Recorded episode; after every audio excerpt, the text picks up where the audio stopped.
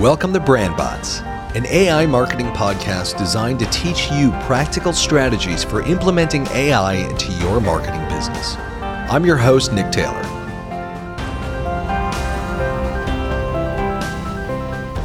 Today, we're thrilled to welcome Howard Gray to the show. Howard is the CEO and founder of Wavetable, a creative studio that partners with brands and talent to unlock their hidden potential by building educational ventures and brand experiences through coaching, courses, and consultation. They work with a variety of heavy hitters, including the New York Times, Vice Media, Amplitude, Dig, South by Southwest, WeWork, and Wasserman.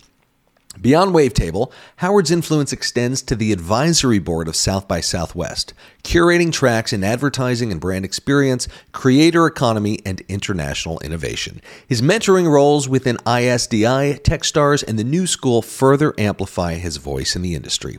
Howard is driven by a deep rooted commitment to creating a world where skills and confidence are as accessible to all, empowering people to realize and actualize their potential. His approach transcends individual growth, impacting teams, communities, and brands by uncovering and leveraging hidden talents and opportunities through his company's work. Howard's foray into AI spans the many different elements of his varied career path, and in this episode, we delve into AI's transformative role in marketing and content creation, its impact on business operations, its influence on strategy and decision making, and its innovative applications in education. Please enjoy this discussion with Howard Gray. This episode starts now. Howard Gray, how do you do, sir? I'm doing well, Nick. Thank you. Thank you for having me. Good. No, thank you. Thank you for being here. Thank you for braving the. It's cold. It's cold. Yeah. Yeah. Shook your hand. It felt a little cold. Yeah. So, for the uninitiated, how do you describe Wavetable? What it is, what it does? I'll describe it through the thesis that we have. I Okay. think maybe it's one way of coming at it. So the underlying kind of basis for why we exist is education is broken in a lot of different ways. Uh, I'm going to spare the gory details on why, but the thing we see is uh, brands can become educators. And when I say Mm. brands, that could be everyone from Nike and Salesforce through to your local coffee shop, Yeah. through to an individual influencer or creative person. So what we do is help brands become educators by taking what they have inside their business, whether Mm. that's like kind of tacit knowledge or assets or IP or talent, and turning that from the inside, take it outside, designing educational programs, co-building ventures, creating kind of live events, anything that's educational to help people grow, learn, discover what's Yeah. next in their careers and their lives. Nice. So one way uh, we've an easy way of describing it is a creative studio for learning and education. So if you apply what a creative studio, creative agency does, we do that specifically for learning and education. Nice. And it's all services, or you guys do have some products. We have do- some product. We have a lot of like productized services, but yeah, we're main, I think we're mainly like a service business, at least Mhm. for now. There's a, quite a few products we have on our roadmap, but yeah, Nice. predo- predominantly we're service based. Yeah. And you guys are, from what we were just talking about, small by choice. Would love yeah, to. we're small by choice. Um, as we said before we, we hit record, I'm not against going big, but I've learned from this is my third startup running one. One of the many mistakes I made Mhm. in my first company was getting too big too quick. Yeah. And it'll prob- probably dovetail to what we're going to get into in the majority of this conversation is uh, even with my first company, how do you augment the resource, the human resources you've already got? When my first company was a music company, we were building kind of custom software stuff to help make our automate stuff, make things quicker, make things more efficient, to enable our team to focus on really value add stuff with other humans Yeah. rather than all the administrative stuff. And obviously we didn't have really great machine learning and AI stuff back then. Right. So even now, yeah, we're small by design. An analogy I like to use is I quite like sports, both football, soccer, and basketball. And if you think about the most, for me at least, the most like exciting versions of that are like three, three on three, Mhm. or basketball's always five, but with soccer, Right. five aside. Really quick, lots of action, really Mm. intense Yeah. in a small space. Lots can happen, lots of action, lots of enjoyment, excitement. Exciting. And every player can play in every position as well. So you, Right. you're rotating around. So that's an analogy I like to use. And for us, we've found that a team of three or a team of five, if it's well designed, Yeah. can really achieve a lot really quickly. There's a, uh model you've probably seen like a diagram of like nodes in a network. So as Mm-hmm. soon as you get, you build more than I think it's five, five or six nodes in a network. Yeah. Suddenly the lines of communication like grow exponentially. So you suddenly go from 10 lines of communication to 28 lines within a couple. Yeah. of people, which suddenly gives you much more overhead, Bureaucracy and bureauc- whatever it is, miscommunications, all that kind of stuff. We're deliberately small by design. We're distributed as well. We've found for project work, if we're working, we often do sprint based projects, working in groups of three or 5 Mhm. usually is really effective. And as we're going to get into, thinking about how we bring in different technologies to augment what our team are doing, either either removing things that aren't very efficient or augmenting our existing brains to do more with what we have. We found that to be like a really nice kind of shape for us. Well, And we might we sometimes do bigger projects, but Mhm. typically we're trying to keep that three or five people as our core. Yeah, I, I think it's really interesting and advantageous that you've been doing automations and custom software for years.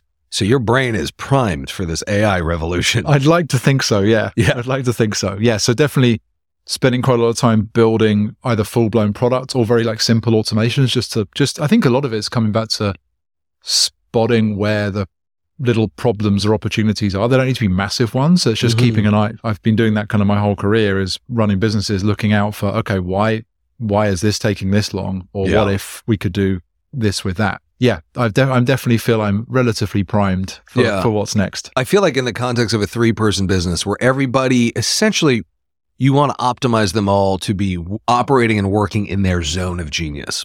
I love that term. And yes, absolutely. Yeah. So AI can really help in just alleviating a lot of the administrative burden, a lot of the grunt work. What uh, what has been the process like for you guys? Of of bringing in these tools. Bringing in AI and automation and, and enabling your team to be in their zone of genius as much as possible. yeah, so there's only so there's only genius thing, just a note on that. We actually dedicated oh man, almost a whole day of one of our uh, co-location. We can't really call it an offsite because we're distributed, but like a co-location Mhm. week. We put almost a whole day into that of thinking about okay, what are our team's zone Wow. of genius and like really trying to pull it out. Did it involve uh, psilocybin mushrooms? Un- unfortunately, not. Maybe that's an improvement for next time. We A probably- microdose we- will we get may- you thinking, we may have tapped into it. we would have tapped into it quicker. But actually, it relates because figuring out what that was, because I think often we can think that our zone of competence, which I think is the one on oh, excellence, sorry, is the one underneath it. So it goes incompetence, competence, excellence, genius. I think we often waver between we think the genius zone Mhm. is the genius zone, but actually it's we're in a competence or excellence place. So we spent quite a bit of time figuring out, okay, what is the zone, zone of genius for each of us and getting each other to help us figure it out. I think that's actually helpful for people anyway. Yeah. There's a bit of work to do. We spent quite a lot of time on that. And then once we knew that, then we could get really clear on, okay, to enable one of us to be in that place Mm-hmm. specifically, what we need to do. So to your question about tools, to be honest, we just started with experiments. There, Right. what we didn't introduce like a kind of big strategy thing. It was more in our Slack channel between us, just sharing. We have a brain, we have a brain fuel channel, which is just like interesting things we've seen. So there was a, quite a lot of stuff, probably a year and a half, two years ago, AI bits going in there. Where we started at was probably more around augmentation than automation, to be honest. Mm-hmm. So we're pretty lean already. There's always things we can automate or make more efficient. I think just because of the nature of who we are and what we like to do, the augmenting thing of like, how do we do more? Yeah. How do we bring more exciting things to life that we couldn't do before? Sometimes a constraint of being small is we don't have the resources to do amazing motion graphics or create incredible kind of 3D stuff. So where we went to first was definitely, okay, to be in my zone of knowing what the zone of genius was, but then what's the thing that I can't, that's in my head, in my mind that I can't quite execute yet that will make it this feel or look Mhm. even better. So we move towards the augmenting side Right. before the efficiency automation side. Does that make sense? Yeah. So that- that's where we, that's where we started out. I think it was probably ChatGPT that was the start point, but because of a lot of the work being quite experiential and quite visual, things like Midjourney rapidly became okay. This is fascinating. The kind of text to image side was really fascinating because we're mainly on the we're we're less on the kind of visual design work as a team. We Mhm. love creating that kind of stuff, but we're uh, not as skilled internally on doing that. So the te- Right. the text to image stuff was re- that was probably the aha moment of where we're like, okay, this is where we can really augment the ideas that we've got and shape them and bring them to life in a far more visceral way for the people we're working with. So that's Instantaneous. it's and instantaneously that, and again, it goes back to the as a small team, the speed thing. But that makes us e- it makes us able to generate stuff even quicker. Yeah. So that's where we started. Yeah. So maybe that's a little bit different to some people who maybe go with the kind of more how do we uh, make a very challenging process more efficient, something like that. We went more the augmentation route first. So basically enabling people or augmenting the current workflows instead of replacing things with AI. So yeah. So let's use, let me use a concrete example. So even kind of mood boarding something out for a client project or how do we describe something in a more vis- visual, visceral, interesting way that might be text before Mhm. or might be a deck or something else? We started using things like Midjourney to write. How could we represent this through imagery? How could we create more of a story around it? How Yep. could we st- storyboard it out, bring it to life in a different way? That was really exciting. And now maybe that's, maybe that's, a, I guess I lost my train of thought. That's an edit no, don't worry. maybe I think maybe that's like a, a nice to have use case of just like Yeah. the way we're we're naturally geared towards how do we make something really experiential and immersive and interesting.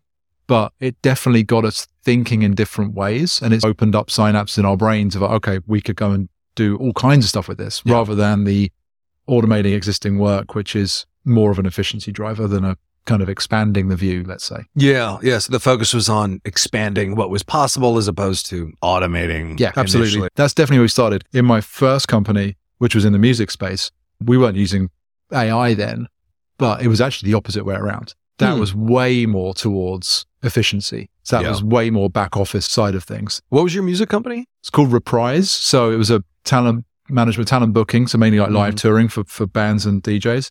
Uh, we also did like a lot of sync and music must have been publishing. fun and crazy. It was crazy. Uh, It was fun. Got to travel a lot. It's a lot of fun. But that was the probably the difference there was that was like a real kind of I don't like to use this word maybe, but like volume kind of business. You, Yep. you- several hundred clients who are playing thousands of shows a year, Oh, wait. loads of logistics, loads of travel, loads of itineraries. So that was like it was a really there's an incredible kind of data driven business, a lot of like Mhm. information exchange going on. Right. So there, there, the automation part was really helpful, automating the back office. Now we're more creating kind of experiences and platforms. There's obviously still quite a bit of data going on, a lot Yep. of kind of content development, but it's far more on the augmenting side. So yeah, that's almost the yin and the yang of the two companies. It was Mhm. firstly, it was very automation focused. Yeah. This time it's way more augmentation focused. Yeah. I feel like you hit on something really important in the context of implementing an AI plan, which is experimentation, because I feel like the best practices have not been written yet. And I feel I- like some people have them, but I feel I like they're so contextual to your company, your culture, your all of that. So what's what have been the what have the experiments been like and what was the mandate coming from the top in terms of how we're going to experiment with AI? I would love to say there was a clear mandate from me. It probably wasn't. I think the ma- ma- um, for us, it was like the mandate was go and try this stuff, make it clear when you've when and where you've tried it. Mhm. So rather than just like sharing some work, show us and tell us as a team, here's where I used the AI, here's Yep. where I didn't. So wasn't carte blanche, go and do it and just pretend it was your own. Right. Show us the process. So talk us through where did ChatGPT help you? Where Mhm. didn't it? Did this experiment work? Why did it not? Where did the prompt work? Where does the content that you got feel not quite right?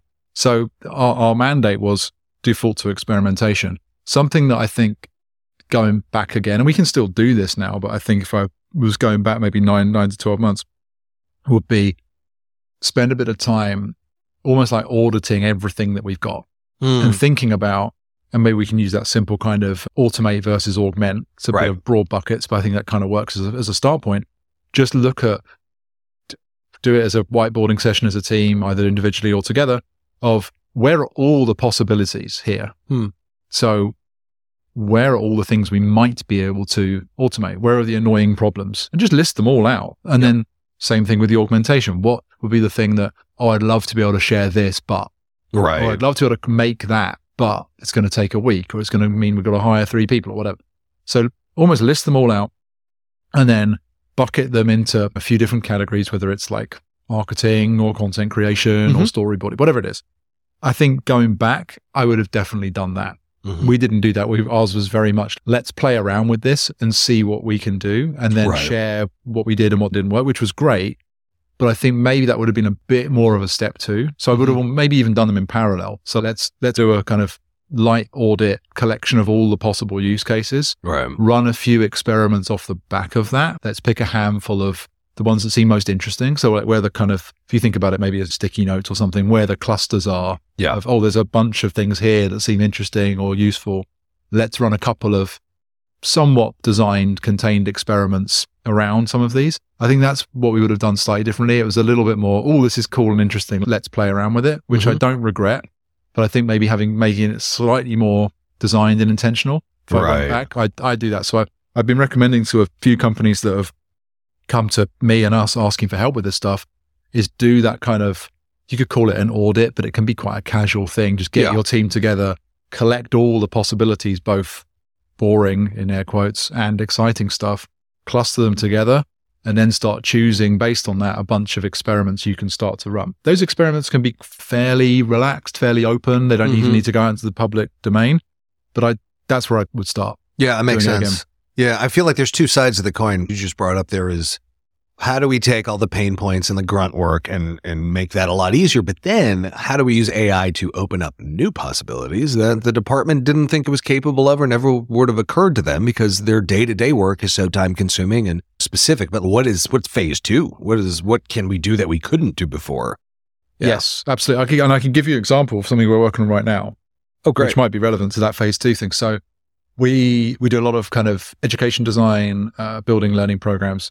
As you may know, the term gamification is Oh, something yeah. that you hear quite a bit in in learning, especially. We're not a game studio. Mhm. We're not building Call of Duty. That's a whole other that's a whole other thing. The challenge often I find with, and I'm sure a lot of people listening who are working in any kind of creative industry, like the fidelity challenge of how do we make something that looks and feels fantastic? Yeah. The trade off between cost and time and resource versus the, the fidelity that you're looking for. And so game design is like a real, really good example of that. So something that we've been using as our phase two of this is developing educational games using AI, but not even the visual assets, even just the storyboarding. Mm-hmm. So even the narrative design and coming up with the game mechanics. So Right. we've been using Perplexity and chat, mainly ChatGPT, Perplexity a little bit, uh, to help us figure out. And I'm, we're building a new product around this kind of scenario based challenges um, that are educational to, to help us figure out the, both the game mechanics of what kind of game should this be, how do Mhm. the point scores work, how does how do players interact with it, all of that side of it, and then also the narrative design of a game. So we're Oh. very focused on the kind of story and narrative with, within learning. So we've been using AI tools to help us come up with that stuff. So Mhm. rather than us having to maybe hire an external game design consultant or spend a lot of time trying to figure it out ourselves, we've been able to very quickly create an initial kind of game mechanic, game narrative, even some simple game assets. We use Leonardo and Scenario are two tools that we've been using to create like simple kind of game assets. Okay. Then we can even create like a very simple structure of a game that we can play test as a team ourselves wow. within a matter of hours versus probably weeks or even months if we were doing it the traditional way. So this Oh wow. Yeah, because the coding implications of like code interpreter and all of that, I'm sure that either does or will apply to coding game mechanics. Ab- ab- absolutely. And the way of us doing it now is, yeah, it's very basic. We don't have a fully built out game, but it also reduces any execution risk because we're not even getting into coding anything yet. We're just Yeah. able to spin something up quickly. Going back to that kind of phase two thing you mentioned with the idea of what's possible that we can't do now. Mhm. For us, it was games. We can So do them, but like it would take a lot of time. There's a lot of risk as a small studio. Right. So we can create, let's call it, let's call it a prototype game. Right. We can create like a rough prototype of a game, which then get, which was A, something we couldn't do before, will take us a long time. And B, that then opens up even more possibilities. The, the first thing opened up a few doors. Yeah. Then doing the narrative and structural design of a game using these AI tools then opens up a bunch of other doors that then we can start to go through. So that was the, that for us is really exciting. So Yeah. it's opening up formats and design types that we just wouldn't even think of. And the, and the AI tools are coming up with game mechanics and scoring systems that I didn't even think That's about or so was cool. even aware of. Yeah. Just the exponentiality of it is, is really interesting. Yes. I feel like that that really nicely leads us into the new the article that you wrote. I think it came out yesterday. It did. At the time of us recording this, I dropped I dropped Yeah. it sneakily yesterday and I sent it to you. Yeah. Um, no, it was good. great. I'm going to put it out next week. Well, Yeah. I'd love to I'd love to dive into it. The main kind of thesis is that in terms of AI, we're at the Nokia now and the iPhone is on its way. Yes. Do you want to give us the long and short of your thoughts? Yeah. I was speaking at a conference in Barcelona back in November about AI, of emerging tech, but particularly AI, how it would be used in live events. And we talked about a bunch of stuff on that panel session. And I just remember dropping in at some point, like we're at the Nokia 3310 point right now. Mhm. and the iPhones are coming. Yeah. And a few people came up to me afterwards, oh, that was like a really cool way of putting that. And I just said it on the spot. I didn't think about it. I thought, actually, it sounds nice. It's a nice soundbite. But then I, a few weeks ago, was thinking, actually, is there more to this? Oh, and so yeah. I then went into a rabbit hole of fig- looking at the kind of history of mobile phones and everything else and how that progressed. The short version, obviously, we can put the uh, article on the show notes. Yeah. But the simple version is that the 3310 came out. Maybe some listeners had that with Snake on their phone, all the rest of it. I definitely, Oh, I was, did. I was rocking it for, for some time, around two, depending on your age, around 2000. And the iPhone uh, first came out in 2007. The seven years in between were surprisingly there. wa- There weren't that many paradigm shifts. Really, there was Right. the, the Nokia was like a, a big shift in terms of the technology and the uses and how people engage with it. And then there was the iPhone seven years later. In between, there were loads of new phones coming out, but Yeah. like none of them created the shift that the iPhone did. And I was thinking about this through the lens of AI of right now we are, it's a huge growth period. The Nokia opened up things that we weren't able to do before. It put the product into hands of lots of people who wouldn't otherwise not be using mobile phones, which Mhm. again is the tools we're now able to use are very accessible to all of us. It's not only through a business or something like that. Yeah. But some people are saying that the iPhone moment is already here with AI. I don't agree with that at all. Mm, I don't either. I think the hardware stuff that's coming out is really interesting. But the, what happened in 2007 with the iPhone is that it was a complete conceptual shift. Yeah. It was a computer, not a phone. It was multi-touch. It was full color. Like there's there's all these facets to it that I think the Apple team, when they were developing it, I think they probably asked themselves the question of like, what even is this? Mm. What are we even thinking about here? Because they had they had to shift from something that was a mobile phone to something that's completely Yeah. different. And so I think the same thing will occur with AI. And what happens in between when I started researching this, uh, there's a researcher called Carlota Perez who came up with a really great model around technology generally of a kind of adoption curves. And we have two kind of phases. The initial one is where things get introduced Yep. and there's this kind of crazy growth. Often there's like lots of capital coming in, fast adoption. Then there's a crash Mhm. of some sort. And it's happened throughout Tech tech bubbles, dot com Yeah. bubbles, telecoms bubbles, even going back to like industrial revolution and way back, there's been some sort of crash.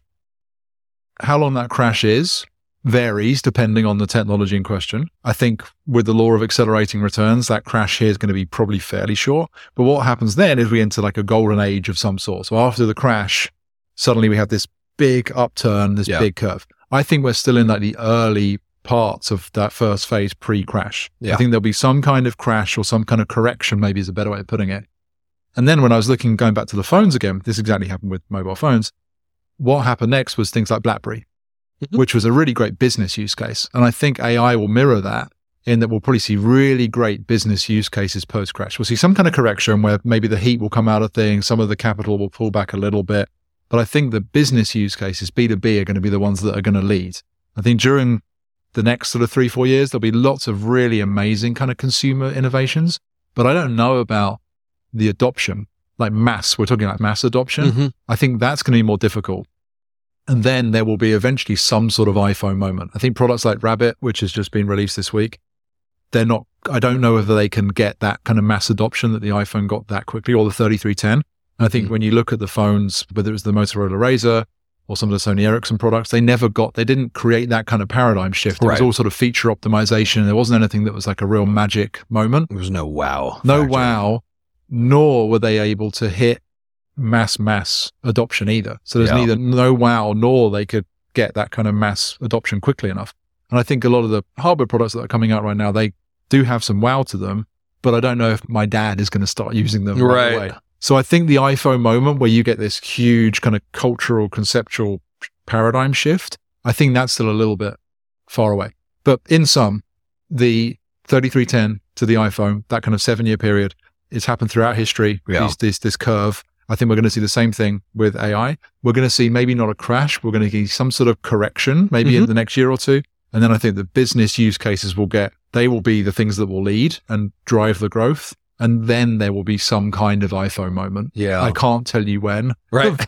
could be 20 years, could be three. I think it will be fairly soon. I don't think it's going to take 30 years. I think it's- AI is going to accelerate that timeline. I agree. And um, if you look up, some listeners might be familiar, Ray Kurzweil, who's the Yeah, guy Singularity. Singularity. He's very into the kind of law of accelerating returns. Yeah. So just that. Is he still alive?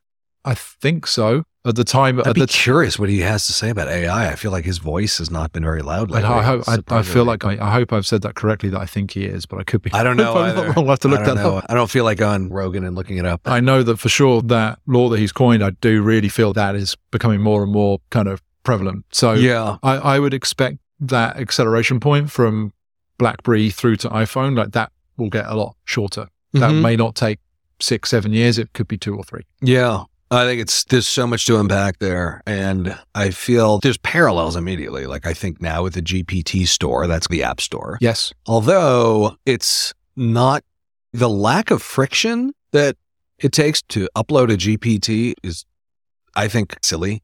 They don't have the the standards that Apple had. Anybody can make one and submit it to the store now. Yeah. There's no barrier for entry. They don't make sure it's only quality. It's going to be saturated with really bad GPTs. Yeah. Nobody's going to, it's, I think that's a mistake on OpenAI's part. That's just me. It might be part of their grand master plan that I, we may or may not be aware of.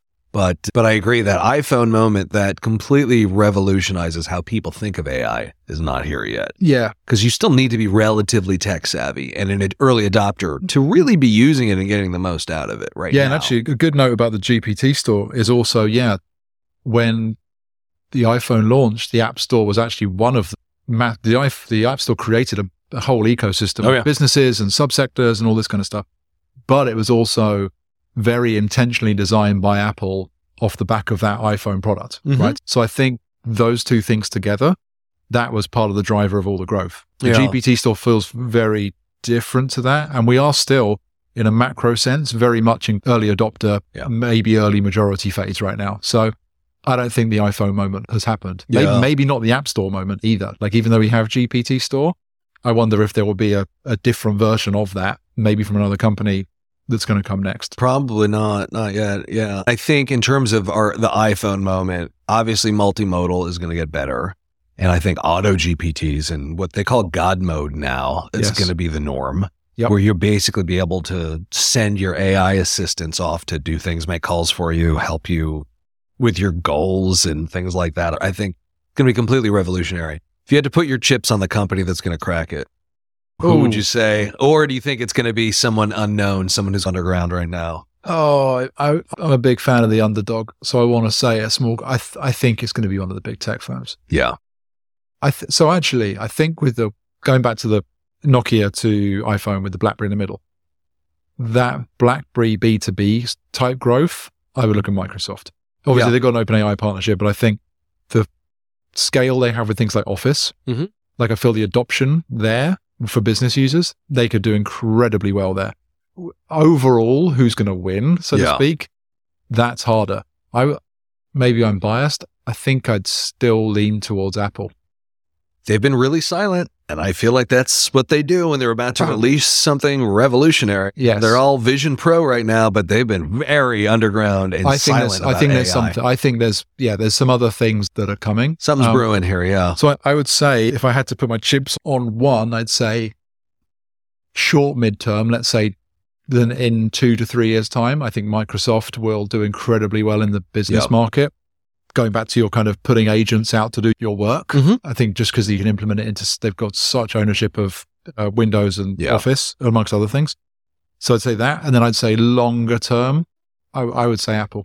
Yeah. Yeah. No, it's, an, it's definitely interesting to with the with the, uh, particularly thinking about hardware. So we're thinking about the way we would use this in a fully augmented, almost cyborg esque way, where we have Mm. whether it's a wearable Yeah. or an implant or something like that. I think they're they're still the leaders when it comes to creating amazing hardware physical products. Yeah, I think you're right. I think Tesla might do the BlackBerry. They might come up with Hmm. something interesting. I think their robots are interesting, a little scary. We heard that one attacked at Worker and there was a lot of blood involved in like 2017. But uh, I think they're working the kinks out. I think that they'll probably crack some solution that's incredible. That will be the jumping off point for, okay, here's the iPhone. Yeah, and the other reason I think that a relative unknown won't be it is I would imagine that there will be an incredible amount of M and A in the Mhm. next five years. I would imagine Oh, yeah. every large company will be looking to acquire the, the innovators as quick as quickly as possible. Yeah, it could be a Boston Dynamics or someone like that if we start to add the kind of robotics part into Yeah. it as well with that kind of real growth when we've got hardware and it's more cyborg focused. Tesla's an interesting one. My my bet would still be Apple though. Yeah. If I had to, if you were forcing me to put the chips down, Yeah. I'm gonna I'm splitting my chips. I'm gonna I'm gonna cheat a little bit. So I'm saying Microsoft and Apple in different ways. Mm-hmm. Those would be my Well, two. the, the weird thing about Microsoft is Copilot looks incredible, but it is really expensive, and you need a minimum of right now anyway. It's you need a minimum of 300 seats. You can't have access to it if it's more than if it's under 300 seats. If if you and I want it, we we can't Hmm. don't have access to it. It's probably just this phase, but I don't know. I just think it's strange of Microsoft to do. yeah, that, I think it, it matches the BlackBerry thing a little bit though, because I think with BlackBerries, a lot of the earlier customers were larger companies buying huge amounts of these devices, Yeah. and then SMBs followed a bit later. So I understand that. Yeah, I do wonder if 300 is a pretty sizable kind of bottom limit. I feel like they are basically getting their use cases down, probably so they can oh, test this on large scale organizations to really get a sense of what are going to be the really important, distinctively innovative features. And then they'll probably roll out a consumer version. That's what I'd expect to. Yeah, absolutely. It makes sense. It's prohibitively expensive, though. It's so expensive. It's not just the 300 minimum. I don't remember what the monthly fee is, but it's like sizable, which is strange. You'd think they would have a low barrier to entry so they could get all this data and iterate, but I don't know. They're just not, but it'll definitely be interesting. But yeah, I think Apple's going to wow us for sure.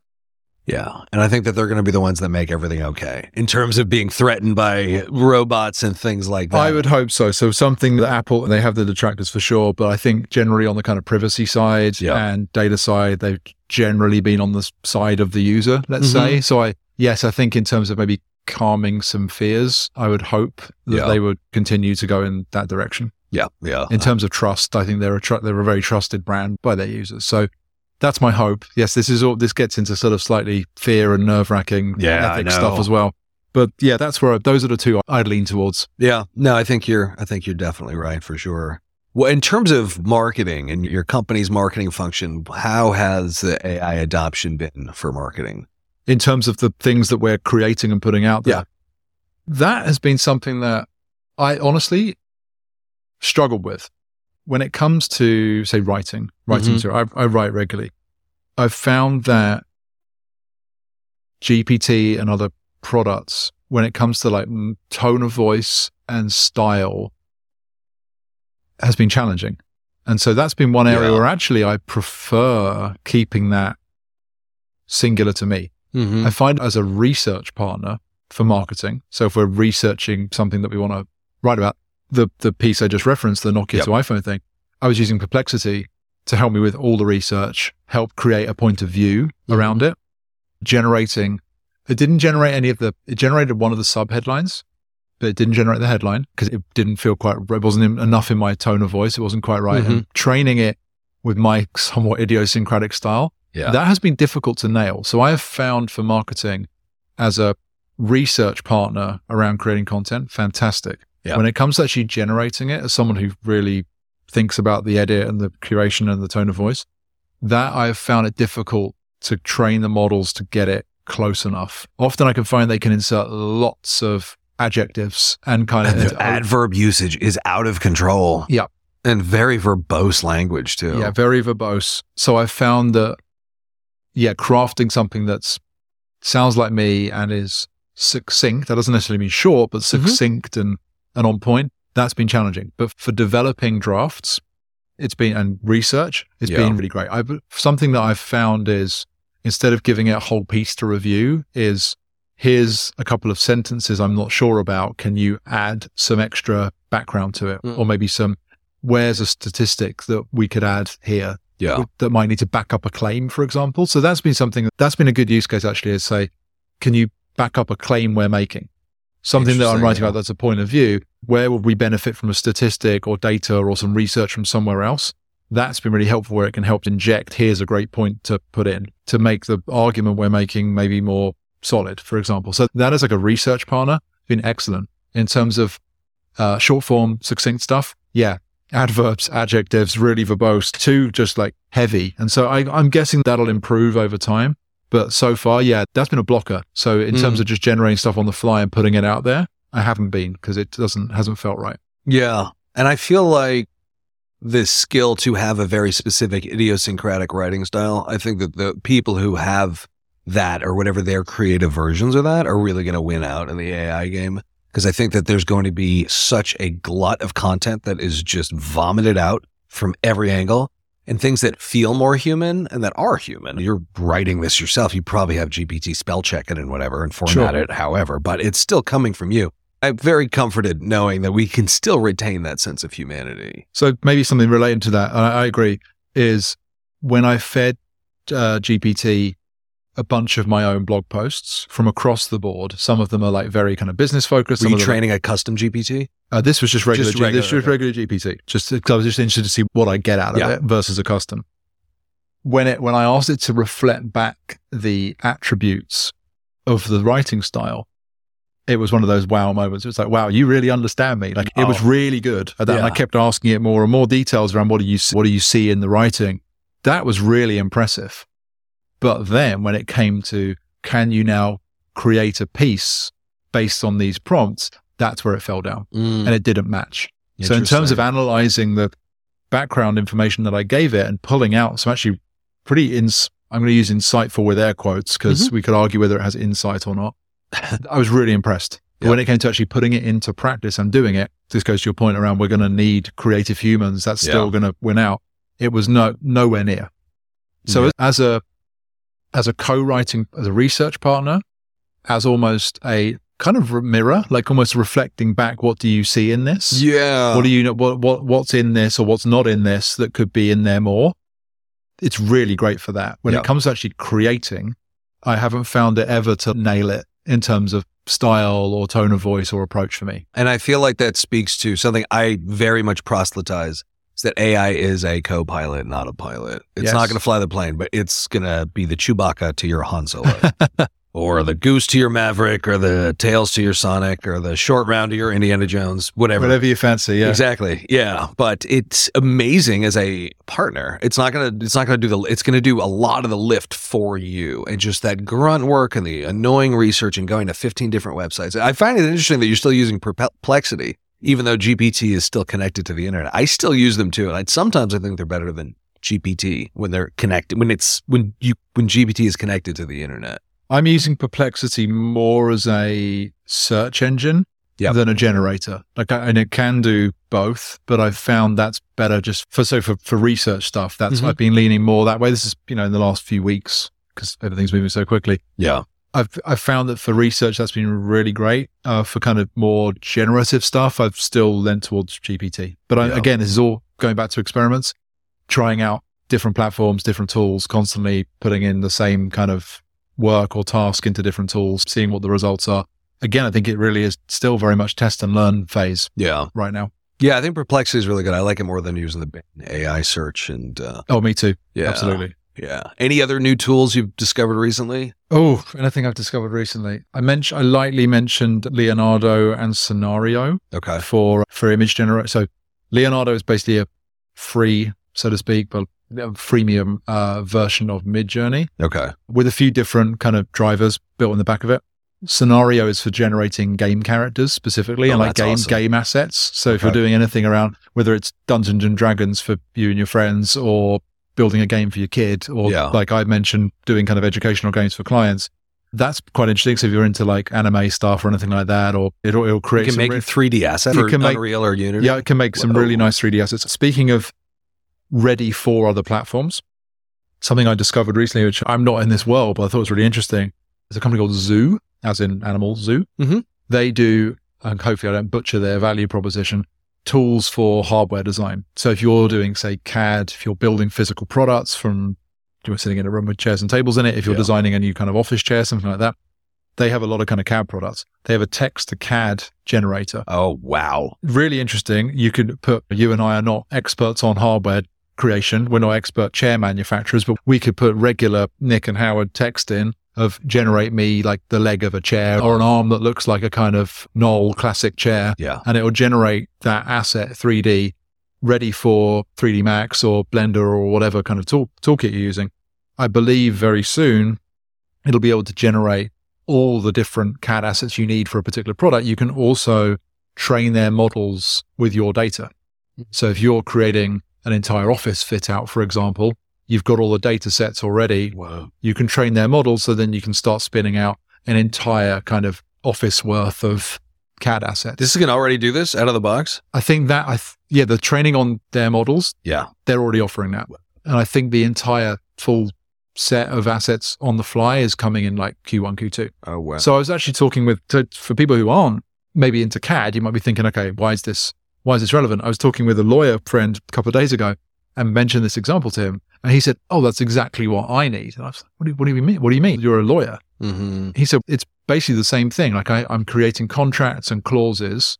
These are the components. This Yeah. is the cog or the armrest or the seat back or the wheel or whatever. Right. These are the clauses. There's lots of different types of them depending on the type of client I'm working with. So I'd like to sort of generate my full kind of suite, my kind of toolbox of all these components.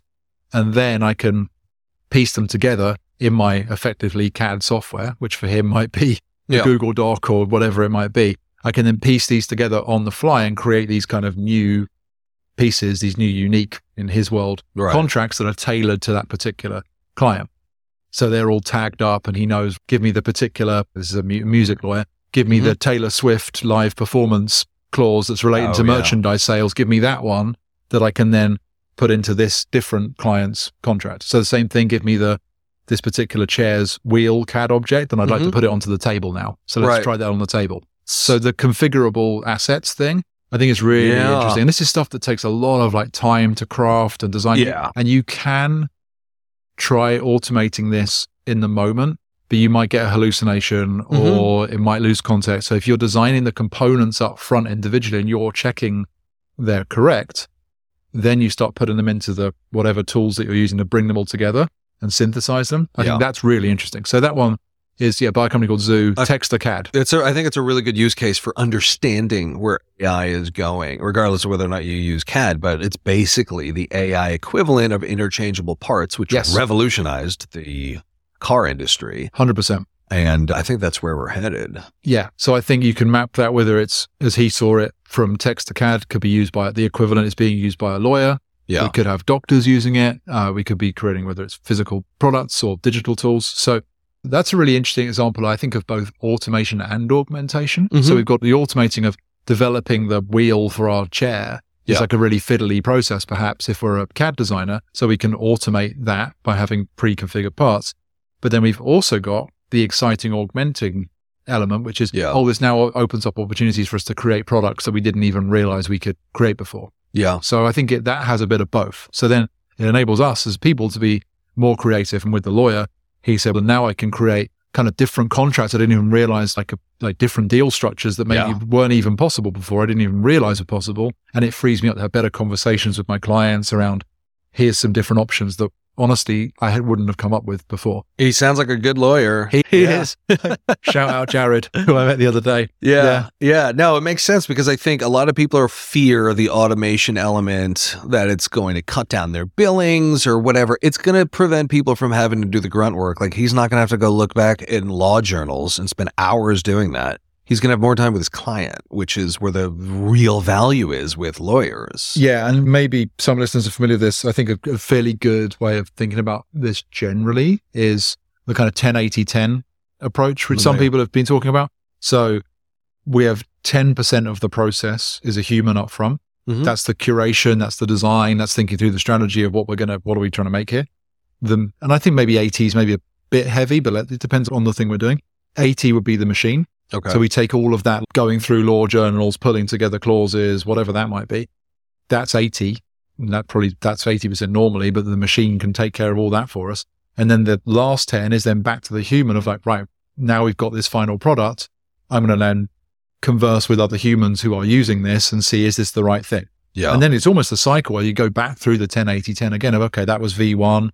Let's go back and do another 10% of strategizing, creative work, back into the machine for 80, back Mhm. into 10 with the humans. So I think people who are worried about their roles, I totally understand it. But for the, the lawyer, he said, if the machine can take the eight, that 80 out for me and handle it, that makes those other 10 so much more val Like I'm Yeah. spending that's really valuable time with other people where I'm using my human skills. So I think maybe one way of thinking about particularly the automation side is this kind of 10, 80, 10 Mm-hmm. way of approaching it. Yeah, I think that makes a lot of sense for sure.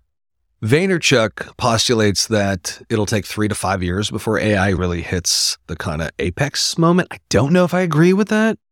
I feel like it's, as we were talking about, it's going to be a much more accelerated timeline. But for marketers in marketing, what do you think that apex moment is going to look like? And it harkens back to our conversation about the kind of iPhone, but what do you think it looks like for marketers, business owners? What do you think I don't know, two years from now is going to look like. Oof, it's tricky. Yeah, I know. So I think I the three to five. I think I wouldn't completely disagree with that. It's very humans are really bad at unlike really bad at predicting things as history has shown us. Right. What does two years from now look like? I think there will be that I'm going back to that correction thing. I think there will be some kind of correction. And this is this gets to like macroeconomic and political stuff as well, like how that's going to play into this. I think there'll be some kind of correction around that kind of period. So it's like some of the heat will come out of this Mhm. to some degree. I don't think for another year, maybe a bit longer. So my my guess would be 25 to early 2025. I Okay. think things might slow up a bit. In terms of the apex point, are we saying that where the real kind of sudden growth is, like it just all explodes? Yeah. Yeah, I don't think it's I don't think it's this year. I think we're still in the figuring it out, playing Mhm. around. Um, there's the novelty value. There's also the fear value, Yeah. the fear part. Um, there's still, as we've been talking about, there's still a lot of stuff these tools can't really do that yet, and Mhm. there's gonna, there's going to be a, also, I think, a deluge of kind of junk. No, So yeah. I think we'll have to we're going to have to go through all the That cruft and get, Awkward adolescent phase. yeah, Yeah. yeah, it's, good. it's a good. That's a good sort of analog. Definitely, I think we're definitely in in that right now. In two years, I think there could be some really interesting kind of AR hologram type stuff. I think cust- like customer service and like fan interaction Oh, things could be really. I think those could be really interesting in maybe Right. two to three years. I think they might still feel a little bit clunky, but like bringing together visual and behind the scenes, like whether that's text based or other other content. I think that could be interesting in two years. Mhm. I don't know if the. I think the apex is. I'd actually be largely agree with him. I think it's probably more like three to four. It's hard to say. Right. Yeah. So I think two years you could start seeing some really interesting kind of a Apple's Vision Pro is a good example of this, but there's some really interesting kind of hologram tech Yeah. that I think will will get pretty good in 18 months or so. Mm-hmm. Beyond that, I think the the real breakthrough moments tricky to say, but I I go three to five. That's my guess. You disagree? I don't know. I think it might be two to three. It might be a little bit less because I think there's a few potential trains of thought. I do think that some companies will adapt really fast and accelerate really fast. Mhm. But I do think you the I think the apex point relies on a majority of the world getting on the technology relies on mass adoption Yes. to a certain degree. Yep. And I do think the tech is so new that it's going to take people a while to first of all learn it and then first of all for the tech to get to the point where it doesn't hallucinate as much and it's not it's more user friendly. And that's by design. Like OpenAI has a way better version of ChatGPT that they've developed, but they're pacing it out, which I think is a good thing because I I, do think humanity needs some time to really wrap their head around it so it doesn't become just rapid over acceleration of platforms and people are out of jobs immediately and all of that. But going back to the original thread, um, I do think it's going to rely on mass adoption, which I think the platforms are going to have to figure out how do we make these more user friendly? How are they better? And how are they going to fit into people's day to day lives? And I do think that does take time. Like yeah, you and I- said, I, like, and then we go back to humans. Like, how quickly can we adapt to something? yeah, adopt something and adapt to something. I don't know at the pace of change if we could do it in a year. I, Why not? I don't think we can en masse. If we're Mhm. talking like hundreds of millions, billions of people in terms of adoption or adapting to something, I think that does take time. And this stuff is moving so quickly. It's not like here's Henry Ford with a car, and Right. this is the only type of car we have for a year or two. There's not. There weren't 400 different types of car. right. Here we've got all kinds of tools across all kinds of use cases. We've been talking about CAD, we've been talking about lawyers, we've been talking about marketing, we've been Yep. talking about phones, all kinds of literally every industry, lots of different tools. It's fully multi-vector. Mm-hmm. That change is really hard to get our heads around, and particularly adults, we don't like change that much. Nope. Like underneath it all, we really we don't. Even if we pretend we do, we have a we have an aversion to it. So I do. Th- I think it's maybe isn't even the speed of the tech. It's going to be we have to allow the fact that for mass adoption, people are going to need time. Yep. To uh, adapt to it. So I, th- I would say it's in that two to three year period feels about right. I don't think you can get hundreds of millions, if not billions, of people fully comfortable. Let's say, Yeah. in this year. I don't. I I don't see it. Yeah, I agree. And I think again, going back to your article, the iPhone moment, when are our grandmothers going to start using it? Because the iPhone, first gen, grandparents were using it because Yeah. it's intuitive, it's easy to use, they got it. Maybe not everything.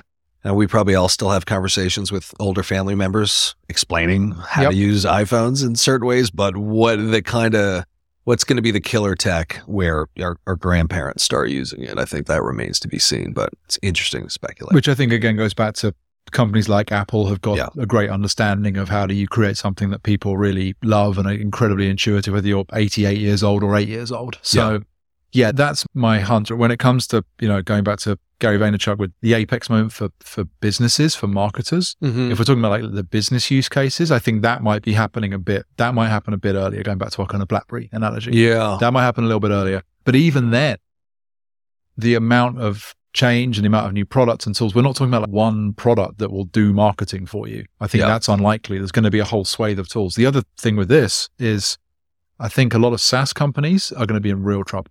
Mm, So I think a lot, I think AI will automate out, even though a lot of SaaS companies are putting AI into their products. I think Yeah. AI will kill a lot of existing SaaS products that marketers and small business owners are using. So there's going to be an entire overhaul there of reimagining your tech stack Yeah. and other products and platforms you're already using.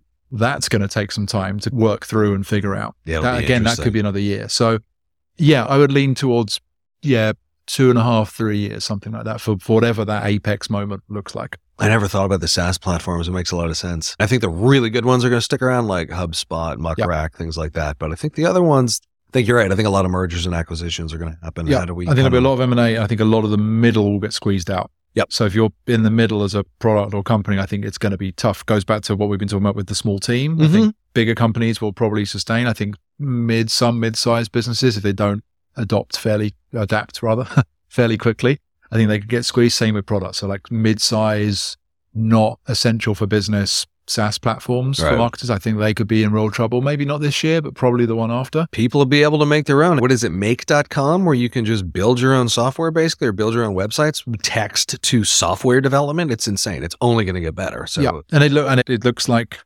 pretty rudimentary right now. But again, Right. we've spun this out to what the, the pace of change is really mind-boggling. if you look at the first gen of Midjourney, which I think came out about a year and a half ago, it was really bizarre looking. And then it just got a little more, the picture came into place, but it was like nightmare fuel. The faces were all weird. And then, like, seemingly over a course of six months, it got stunning to the point where it's more real than real. I think for, I always think of that when I think about how fast the tech is moving and how fast the platforms are going to move. And to look at Midjourney V1 versus now, and that was not that long ago. It was less And than two years. I, th- I think that's a really good point. It's worth, and I, I'll probably do this when I get home today, is even look back at, okay, what date was that? Because we can play tricks on ourselves of time, right? You can think, oh yeah, Midjourney has been around for ages. And it's actually, the, no, the V1 was only like four, 16 months ago or whatever. The Yep. pace of change in just over a year, going from V1 to what we're on V6 now, it's extraordinary. Mhm. So again, with a lot of these tools, it's easy to trick ourselves into thinking, oh, it's been like that for ages and it's been around for a long time. These products have not been around that long and are changing incredibly quickly. So if Yeah. you start, again, going back to that law of accelerating returns, I do think this stuff is going to get phenomenally better across a number of factors really rapidly. But it's whether we can adapt and keep up. And I think that might be the thing that actually slows it off a little bit, which is why I see that mm-hmm. as a two, three year thing is where the, the big moment happens, I whatever, agree. whatever it looks like. Now you got me curious when Midjourney V1 came out. Hang on. I You're going to check. on brand, I'm going to ask uh, ChatGPT to tell me. Have you used the the the voice ChatGPT? I have. I was playing around with it last night. It's it's very sociable. We got to be careful we don't become Joaquin Phoenix and her. It did. It did. It did throw me the um the sociability of the, and I think It's like if there's anything else about, I'm here. I'm like, oh, that's really lonely people are going to really double go- down on which that. go- and I don't, Nick. I don't think we can go into like the AI girlfriends and boyfriends thing. That's Hey, too, go that's for too- it. Oh, I don't know if I can go there. It's too much. It's a bit dystopian. but going back to for marketers, and I really lightly touched on like customer support, customer Yeah. service engagement stuff. I think that side of things, like the or particularly audio, yeah, oh, yeah. like the visual thing's gonna that is tougher. Like the hologram stuff is a little. that We there's not enough like body language and Mhm. pheromones and things like that. Right. But the audio side, like that already is very good. for like text, tech, For- technical for- service. And yeah, stuff technical, like that. But it might even, but it might even be like engaging with the brand in some way, or engaging with a AI influencer, Mm-hmm. or whatever it might be. And it probably will be through more, more rudimentary things like customer support. I think Yeah. that stuff's going to get really good and really compelling really Yeah. quickly. I think audio, particularly the visual stuff, is more difficult because it will throw us a bit because of body language, Mhm. uh, unconscious signals, pheromones. You know, yeah, more there's that uncanny valley element. Exactly. Still. Whereas I think audio, as you said, is it's surprisingly engaging already. So Yeah. I think that's going to keep getting better and better. Yeah, no, I totally agree. On, let me add. Did up. you? Yeah, you going to ask? Let's see my. When did Midjourney version one come out? Or it might take her a second to figure this out. Get the the clicks. Midjourney version 1 was released in February 2022. This initial version marked the beginning of Midjourney's journey in the AI art generation field. Wow. Less than two years at the time of recording. Woo! Yeah, it's crazy. I got to say, that's a very well articulated answer as well by our assistant. She So was going to go further, but I was like, all right, thank you. So I, th- I think actually going back to Gary Vee, I think Gary was bet- he betted on a few years ago. I remember he was betting on voice heavily, and I think he got that one a bit wrong. It's like with predictions, they they often they're not always correct. Yeah. But I actually think thinking about it now for marketers Mhm. with AI, I think AI voice could be a really interesting area. I'm using it already, and I made a LinkedIn video about this over the holidays. I have a little bit of a type A mind. It's hard to turn off. I also have a little touch of ADD. So I have a lot swirling around. You just put your hand Yeah, up. yeah. this is radio, but I've Oh, my sorry. I didn't mean Yeah. to out you if you wanted me to do that. I'm- so we're all friends here. But yeah, so I was running around. I had to do some Christmas food shopping, and I'm like, God damn, food shopping! Like, what, we, we there's no Amazon Fresh out here. I can't like deliver it. So I'm like, manu just these manual tasks. Not that I'm like so fucking important that I can't go do it myself, but it's just this is an hour and a half of just not being productive. But then I put on. I opened up ChatGPT and did the voice and was walking around as I was doing my food shopping saying, Hey, I'm having all of these thoughts, all of these to dos. I need you to listen to what I say and then just keep organized lists of all of these thoughts and then segment them according to these different projects and these different areas of my life. Use H1, H2 headings and then separate notes from to dos. And she goes, okay, great. And I would just talk and then she would ask me questions to clarify things. And then when I got home, I had a, a very well organized, articulated list of to dos and notes and you can dictate a whole business plan. You had a long drive, just get her on the phone and just talk through your thoughts, and she'll help you structure it, organize it, keep track of it. I think to that degree, voice is going to continue to be really effective. yeah, and it won't mean needing to walk around the streets wearing goggles. And I think that will change. no glass And- holes. Yeah, I'm, I'm wearing glasses, and like I'm sure we will get to the point where there's some really nice tech that does that. But I'd say for the for the moment, like Mhm. audio is still fairly unintrusive, and like walking around with AirPods or headphones on is like Yeah. not a, it's socially acceptable. Let's say. Yeah. So I, I think that yeah, use cases like that they're going to become more and more prominent, both B2C, but I think there's loads of B2B stuff there Yeah. as well for sure. So yeah, I'm quite bullish on on that sort of things. And yeah, the new for anyone who's not tried it yet, it's worth trying out the audio based Chat GPT. It's great. It's pretty interesting. Yeah, yeah. Just don't don't get too sociable. No. I think that's a great place to end. Howard, thank you for being here. This was awesome. Pleasure. Thanks for having me. Thank you as always for listening to Brand Bots. Don't forget to hit that subscribe button today so you never miss an episode. Want to learn more about AI and share actionable strategies with other AI marketers? Join the Brand Bots LinkedIn group. A dedicated space for marketers to collaborate, learn, and trade strategies in the field of AI. Dive into vibrant discussions, get inspired by innovative approaches, and be part of a network that's shaping the future of AI in marketing. Don't miss out. Visit brandbotspodcast.com slash LinkedIn today and join. That's brandbotspodcast.com slash LinkedIn. I'll see you there.